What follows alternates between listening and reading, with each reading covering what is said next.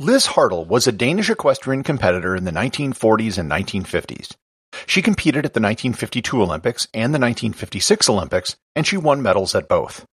However, her Olympic medals are just the starting point of her fascinating and inspirational story. Learn more about Lis Hartel and her remarkable accomplishments on this episode of Everything Everywhere Daily.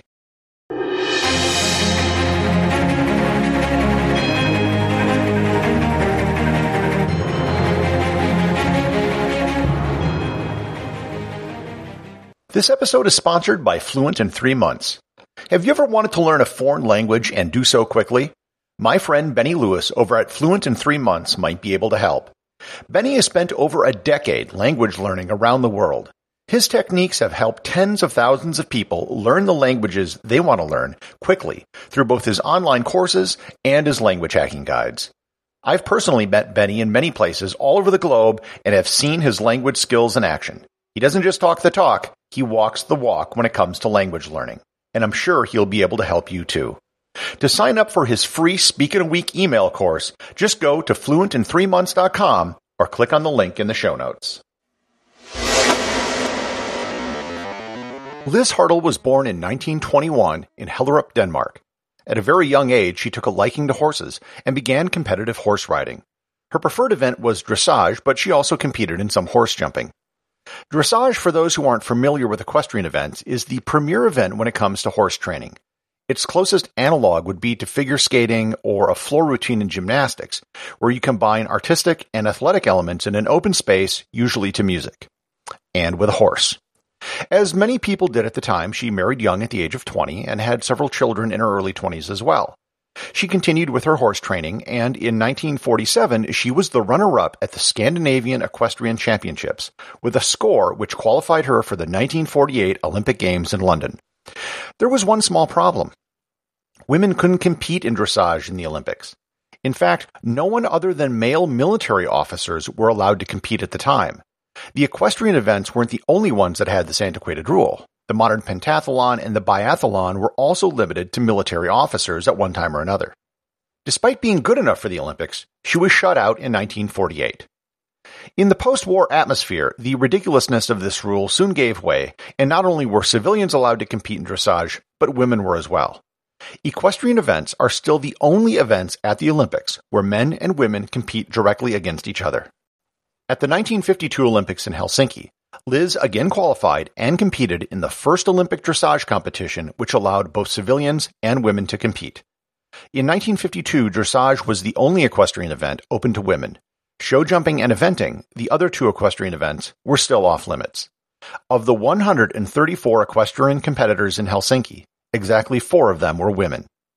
Lis went on to win the silver medal in dressage in 1952, missing the gold by only 20 points out of 541.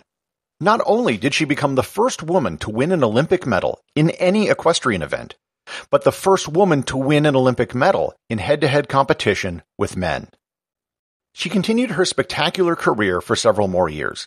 She would go on to become a seven-time dressage champion in Denmark. She won the World Championship in 1954 and won another silver medal at the 1956 Olympics. The 1956 Olympics were held in Melbourne but the equestrian events were held in Stockholm several months earlier because of Australia's quarantine regulations regarding animals. If I were to end this story right here, this would be a pretty good story. A woman becomes the first in her field to find success, wins two Olympic medals, and becomes the first to compete and defeat men in head-to-head competition. However, there's something I've left out. Something which really puts everything I've just told you in a completely different light. Lis Hartel was paralyzed in her legs. In 1944, at the age of 23, when she was pregnant with her second child, she was struck with polio. The polio left her almost entirely paralyzed. The doctors told her she would probably never walk again, and competitive horse riding was absolutely out of the question. She set about an ambitious program of rehabilitation with the goal of being able to ride. She had to struggle to move her hands and even had to learn how to crawl again. Within eight months, she was able to get about on crutches. She was soon back on her horse Jubilee, although she took several nasty falls and she was unable to mount and dismount from the horse herself. Her second place finish at the 1947 Scandinavian Championships was only three years after her illness. She remained permanently paralyzed below her knees, unable to move or feel anything in her feet, and also lost much of the feeling in her hands. For an equestrian, your hands and legs are extremely important. That's the main way you feel and control the horse.